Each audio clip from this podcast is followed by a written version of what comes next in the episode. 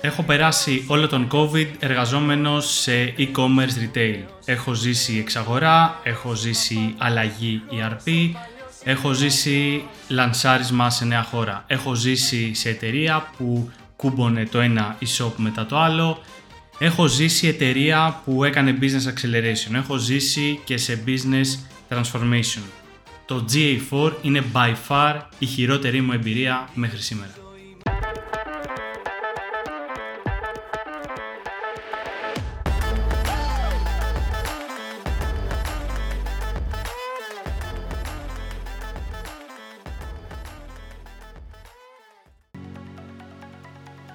Και γιατί τα sessions δεν πατάνε με αυτά του Universal Analytics; Και γιατί το conversion rate είναι μείον 20% και τα sessions είναι συν 150%.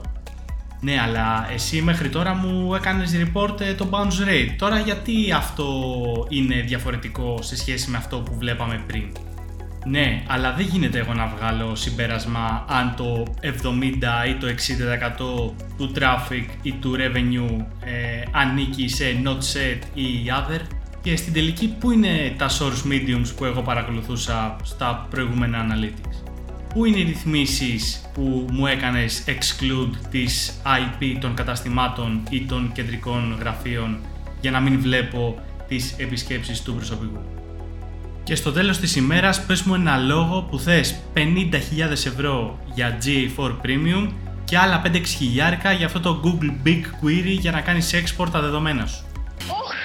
Ο Σαμίρ και η μάνα, και η μάνα του Στέφανο. Η μάνα του Στέφανο.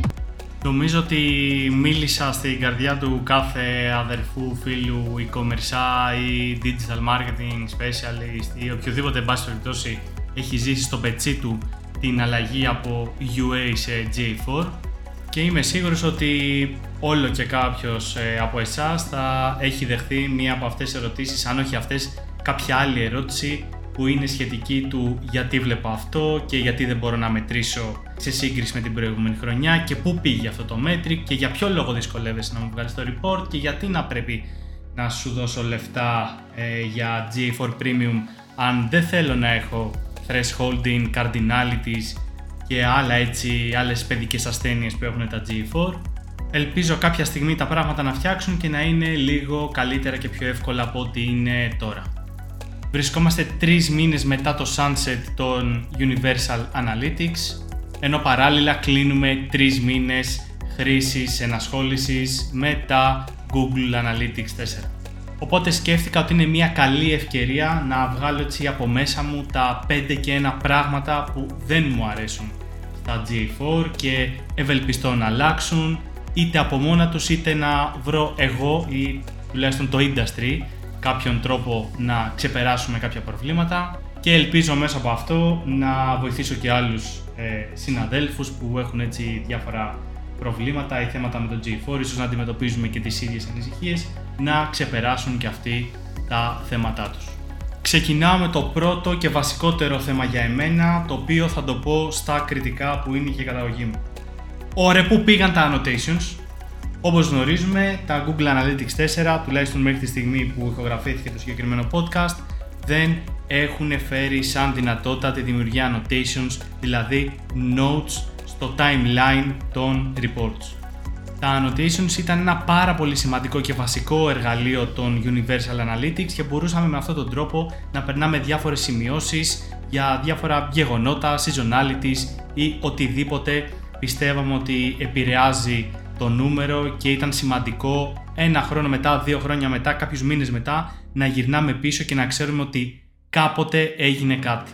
Με αυτόν τον τρόπο μπορούσαμε να εξηγούμε διάφορα ups and downs στα νούμερα, είτε ήταν η επισκεψιμότητα, είτε το conversion rate, όπως για παράδειγμα ότι κάτι συνέβη κάπου, μια φυσική καταστροφή και ενδεχομένως εκεί να έπεσαν οι πωλήσεις ή κάποια τεχνικά προβλήματα που ενδεχομένως να κράτησαν το site μας κάτω και έτσι να επηρεάστηκε η επισκεψιμότητα, οι πωλήσεις ή το conversion rate από το λίγο ψάξιμο που έχω κάνει δεν φαίνεται κάπου να υπάρχει ελπίδα ότι άμεσα η Google θα επαναφέρει τα annotations στο G4 ωστόσο υπάρχουν διάφορα guides ή tips από experts των Google Analytics που ουσιαστικά προσφέρουν διάφορα workarounds με τα οποία μπορείς να δημιουργήσεις annotations μέσω του Zapier ας πούμε ώστε όταν δημιουργήσεις κάτι σε ένα calendar και αυτό να περνάει για παράδειγμα στο Looker Studio υπό τη μορφή text. Αυτό σημαίνει ότι annotations είχαμε. Ένα δεύτερο πράγμα που μου έχει καθίσει στο λαιμό είναι το κομμάτι του data sampling, το οποίο ναι μεν υπήρχε και στα Universal Analytics, αλλά στο GA4 η κατάσταση μπορούμε να πούμε ότι έχει ξεφύγει. Στα GA4 το data sampling βασίζεται στον όγκο των events. Αναπόφευκτα θα βρεθείς αντιμέτωπος με το sampling, κυρίως στο κομμάτι των explore reports, από τη στιγμή που αυτά τα reports πάνε και χτυπάνε ε, raw events και user level data, επομένως αυτά τα queries μπορεί να ρωτάνε σε εισαγωγικά ότι χρειάζεται να επεξεργαστούν περισσότερα events οι χρήστες από το quota limit των GA4 που είναι 10 εκατομμύρια events και 1 billion events για το GA4 360. Τι μπορείς να κάνεις λοιπόν για να αποφύγεις το data sampling, στην πραγματικότητα δεν μπορείς να κάνεις και πάρα πολλά. Ένα πράγμα που μπορείς να κάνεις και δουλεύει είναι να μικρύνεις το date range εάν το sampling σου είναι πάρα πολύ μεγάλο οπότε έτσι να έχεις μεγαλύτερη ποιότητα στα δεδομένα που διαβάζεις. Από την άλλη, εάν είσαι από τους τυχερούς που η εταιρεία τους έχει λεφτά και έχει αγοράσει το GA4 360, μπορείς να ζητήσεις ένα νέο feature που είναι σε beta, το Unsampled Results, μέσα από μια αίτηση που προσφέρει Google μέσα από τα GA4. Ένα τρίτο είναι το Cardinality, δηλαδή ο χαρακτηρισμός ως Other σε διάφορα reports που συναντάμε στα GA4. Για εύλογους λόγους δεν θα εξηγήσω τώρα τι ακριβώς είναι το Cardinality, πώς υπολογίζεται, αλλά σίγουρα αποτελεί ένα πολύ σημαντικό pain point για όσους χρησιμοποιούν το G4 και έχουν αρκετά δεδομένα να αναλύσουν. Το Cardinality, δηλαδή το Other στα Dimensions, το συναντάμε κυρίως όταν έχουμε complex reports με secondary dimension, ενδεχομένως κάποια φίλτρα προσδίδουν μεγαλύτερη πολυπλοκότητα στο αποτέλεσμα του report που θέλουμε να δούμε. Τι μπορείς να κάνεις για να αντιμετωπίσεις το cardinality? Το πρώτο βήμα είναι να προσπαθήσεις όσο το δυνατόν γίνεται να χρησιμοποιείς απλά standard reports. Αν πάλι χρησιμοποιείς ένα explore report και δεις το other σαν dimension και χρησιμοποιείς ε, GA4 360 μπορείς να κάνεις request το Unsampled Exploration Results, κάτι αντίστοιχο με αυτό που συζητήσαμε πριν για το ε, sampling.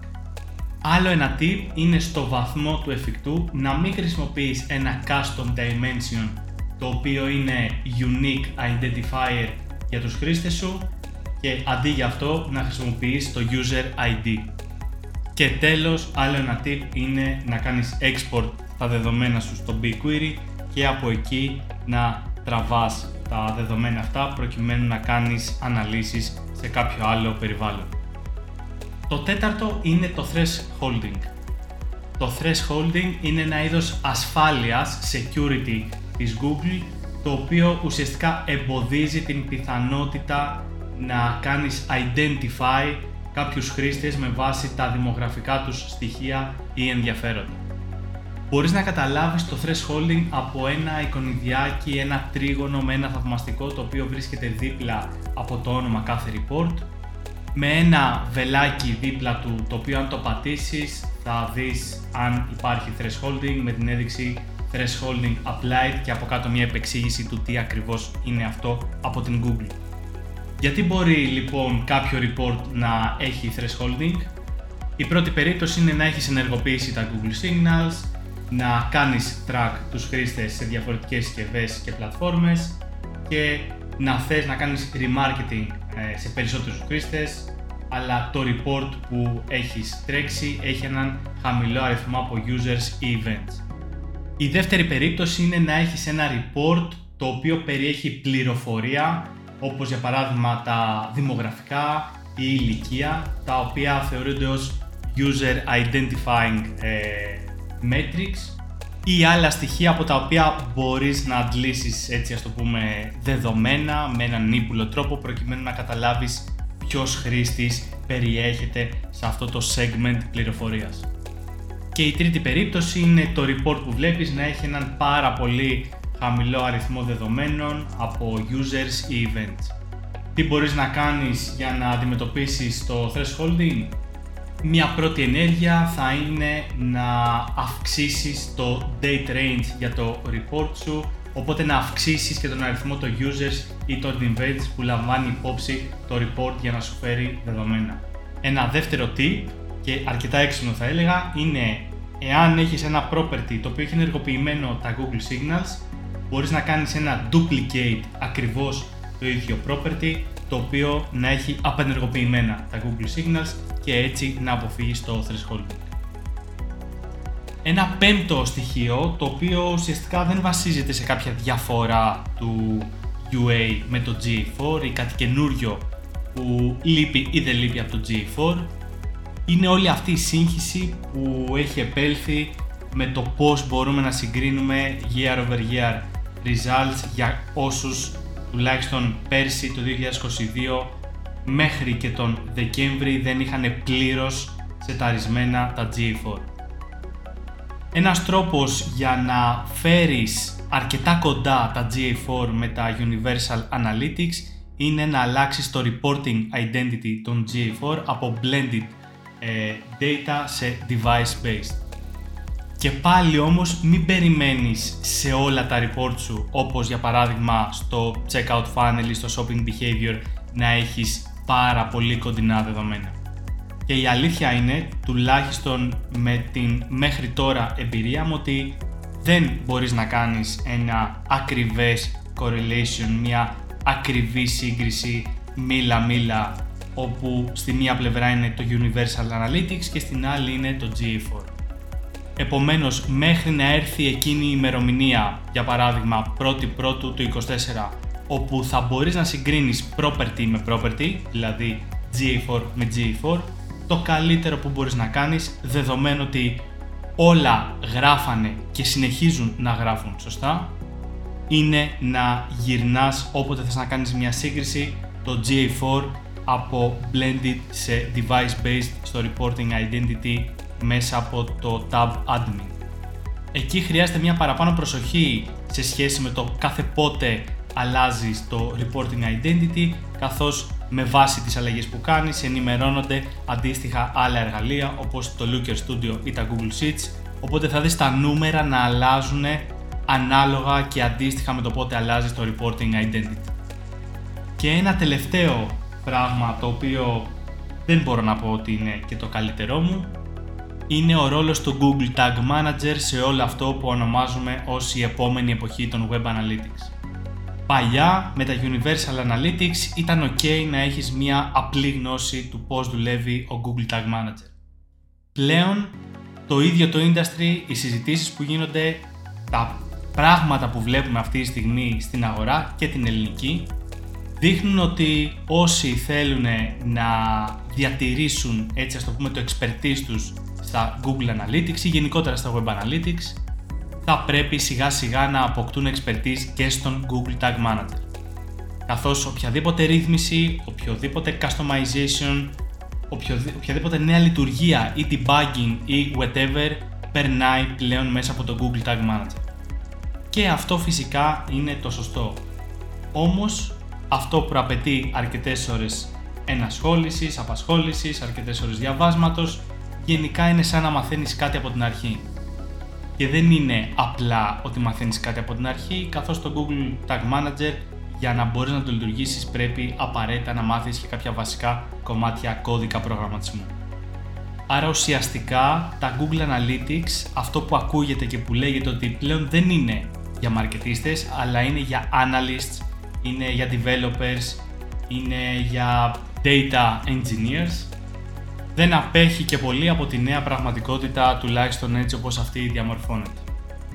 Προφανώς και με όσα λέγονται το Google Analytics 4 δεν ήταν και το τελειότερο προϊόν όταν βγήκε live αρκετούς μήνες πριν. Στην πορεία βέβαια βελτιώνεται, η Google συνεχώς προσθέτει πράγματα, διορθώνει πράγματα και παράλληλα με την οριμότητα που αποκτούμε και όλοι εμείς χρησιμοποιώντας το, τα πράγματα ελπίζω να είναι λίγο καλύτερα. Αυτά για σήμερα. Ήταν μια web αναλυτική κατάθεση ψυχής. Φαντάζομαι λίγο πολύ όλοι τα ίδια προβλήματα αντιμετωπίζουμε. Έδωσα κάποια tips, έδωσα κάποιες λύσεις. Προφανώς οι απαντήσεις βρίσκονται κάπου εκεί έξω στο web, από εκεί που τις βρήκα και εγώ δηλαδή. Οπότε μη σταματάς να ψάχνεις, μη σταματάς να βρίσκεις λύσεις στα προβλήματα όχι μόνο της Google αλλά και γενικότερα. Και μέχρι το επόμενο επεισόδιο, τα λέμε.